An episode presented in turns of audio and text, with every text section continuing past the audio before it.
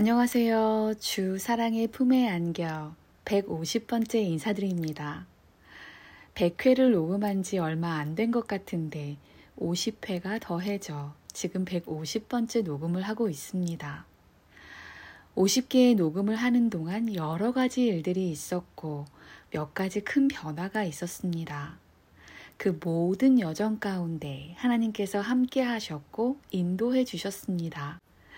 그리고 하나님의 인도를 받는 훈련을 저에게 끊임없이 해주셨습니다. 지난 50회의 시간을 지나오면서 저에게 생긴 가장 큰 변화 중 하나는 바로 하나님을 잠잠히 기다리는 것입니다. 기다림에는 인내가 필요한데 인내하지 못했던 저를 깨닫게 해주셨고 인내할 수 있도록 사랑과 은혜를 부어주셨습니다. 저는 여전히 인내하며 기다리는 연습을 하고 있고 기다림의 끝나는 날에 소망을 두며 기다리는 동안에 만나주시는 하나님께 집중하려고 힘쓰고 있습니다. 얼마 전에 어떤 컨퍼런스에 다녀왔습니다. 같은 부르심을 받은 사람들이 여러 나라와 언어로부터 모여서 3박 4일 동안 한 곳에 모여 예배와 기도, 간증과 설교, 그리고 하나님께 받은 비전과 그동안의 경험을 나누는 강의도 있었습니다. 감사하게도 친구가 준비위원회를 섬겨서 저를 하루 동안 참석할 수 있도록 기회를 만들어 주었습니다. 하나님께서 이끄셔서 저를 그곳으로 부르셨다는 확신이 있었고, 그래서 즐거운 마음으로 참석할 수 있었습니다. 제일 좋았던 시간은 찬양과 기도였습니다. 동일한 부르심을 받은 형제 자매들이 한 곳에 모여 하나님을 예배하고 그분의 임재를 구하는 기도는 정말 파워풀했습니다. 간구와 감사가 터져 나왔고 처음 본 얼굴들이 낯설지 않게 느껴져 사랑과 긍휼의 마음으로 서로를 위해 기도할 수 있었습니다. 정말 오랜만에 경험하는 특별한 은혜가 있었습니다. 특히나 간증을 통해 큰 격려를 받았습니다. 10여 년 전에 부르심을 받고 10년이라는 세월 동안 하나님의 때를 기다리며 준비하는 이야기가 저의 마음을 울렸습니다. 너무 오랜 기다림에 이것이 정말 하나님께서 부르신 사명이 맞는지 여러 번 의심했고 주변 사람들에게 너 아직도 여기 있어? 라는 질문을 수도 없이 받았다고 합니다. 때로는 부르신 사명과 부르신 땅에 전혀 상관없는 듯한 일을 경험하게 하셨고, 그럴 때마다 믿고 기다리는 것이 쉽지 않았을 것입니다. 쉽지 않은 기다림이었고, 그리고 아직도 기다리며 준비하고 있는 그 자매의 믿음이 너무 아름답게 보였습니다. 그리고 느꼈습니다. 10여 년의 세월 동안 하나님께서 이 자매를 건지시고 구하시고 만들어 가셨구나. 이 자매의 영혼을 사랑하시는 하나님의 극률이 고스란히 느껴졌습니다. 부르신 곳에서 섬겨야 할 그 땅의 사람들도 중요하나 이 자매도 동일하게 중히 여기시는 하나님께서 사랑으로 이 자매를 만들어 가시는구나. 이 사람과의 영생을 바라시는 하나님의 사랑이 느껴졌습니다. 그 자매가 간증을 이렇게 마무리했습니다.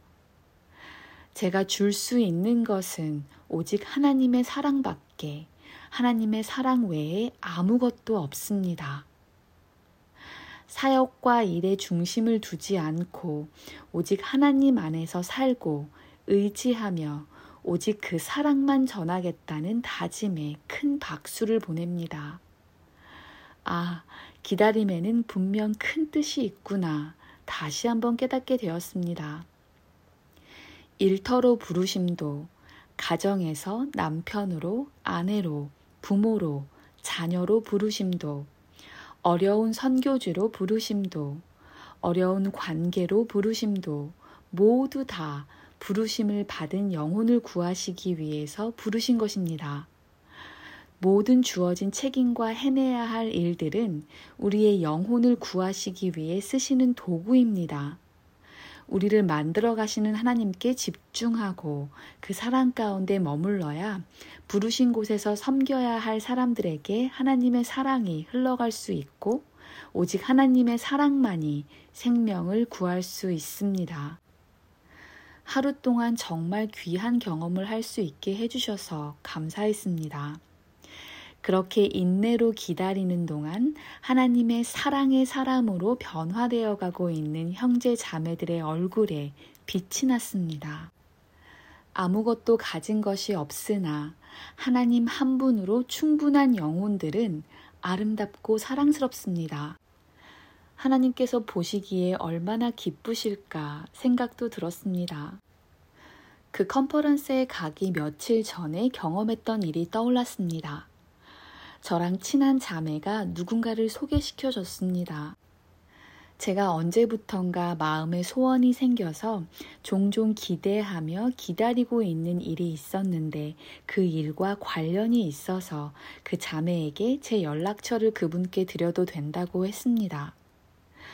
그리고 며칠 후 담당자분께 전화가 왔습니다. 간단히 서로의 소개를 하고 만나기로 약속을 잡았습니다. 어, 진짜 하나님께서 내가 바랬던 그 경험을 하게 하시나? 기대가 더 커졌습니다. 소원이 현실로 될 수 있다는 기대감과 새로운 사람들을 만나게 되어 왠지 모를 기쁨이 마음에 가득했습니다. 두 분이 나오셨습니다. 처음 만나는 자리였지만 어색하지 않았습니다. 동생에게 전해들은 그 일에 대해 먼저 소개를 해주십니다. 한 10분 정도 이야기를 나눴을까요? 뭔가 이상합니다. 어, 지금 말씀하시는 기준에 저는 들지 않습니다. 제가 말씀드렸습니다. 그분들이 하시는 일에 그리고 그분들이 찾고 계시는 일손의 기준에 제가 해당되지 않았기 때문입니다. 그분들이 놀라십니다. 아, 그래요? 저와 통화를 하셨던 목사님이 말씀하십니다. 제가 원래 처음 통화할 때 기준에 맞는지 이것저것 물어보는데 그날 자매님과 통화를 할 때 마음이 분주해서 물어봐야 할 것들을 못 여쭤봤습니다. 그렇지만 좋은 분이라고 느꼈고 당연히 기준에 맞는 분을 소개받았다고 생각해서 만나봬도 되겠다 싶어서 약속을 잡았습니다. 이렇게 만나게 하신 것도 분명 뜻이 있을 거라고 생각합니다. 우리 셋 다 예상치 못한 상황에 살짝 당황스러웠고 서로에게 미안해 했지만 분명 만나게 하신 하나님의 뜻이 있으리라 확신했습니다. 그분들이 저에게 물었습니다. 저는 지금 무엇을 하는지, 과거엔 무엇을 했는지, 저의 간증을 나누듯 차근차근 말씀드렸습니다. 그리고 처음 만나는 분들이었지만 저의 개인적인 기도 제목과 지금 하나님께서 저에게 무엇을 가르쳐 주고 계신지도 나눴습니다. 그분들 얼굴에 미소를 봅니다. 하나님에 대한 이야기, 하나님의 사랑에 대한 간증은 자녀들을 기쁘게 합니다. 제 영혼도 기뻤습니다. 아, 이래서 만나게 하셨구나 생각했습니다. 40분 정도의 만남을 갖고 헤어지면서 이렇게 인사를 나눴습니다. 저희가 지금 찾고 있는 사람은 아니지만 연결점을 찾으면 다시 연락드리겠습니다. 제가 대답했습니다. 네, 감사합니다. 혹시 연결점을 못 찾으셔도 괜찮아요. 지금의 한 번의 만남도 서로에게 격려가 되었으니 이것만으로도 충분합니다. 헤어지고 돌아오는 길에 이런 생각이 들었습니다. 바랬던 소원이 어쩌면 그냥 나만의 생각일 수도 있었으니 내려놓아야겠다. 하지만 컨퍼런스를 다녀와서 생각이 바뀌었습니다. 어쩌면 내 마음의 소원도 하나님께서 주신 부르심일 수도 있고 나를 인내로 기다리게 하시는 것일 수도 있겠다. 마음에 주신 소원을 쉽게 포기하지 말고 오히려 인내로 기다리는 시간이라고 생각하기로 했습니다. 뭐든 항상 하나님께 집중하고 사랑 가운데 머물러야겠다 생각했습니다.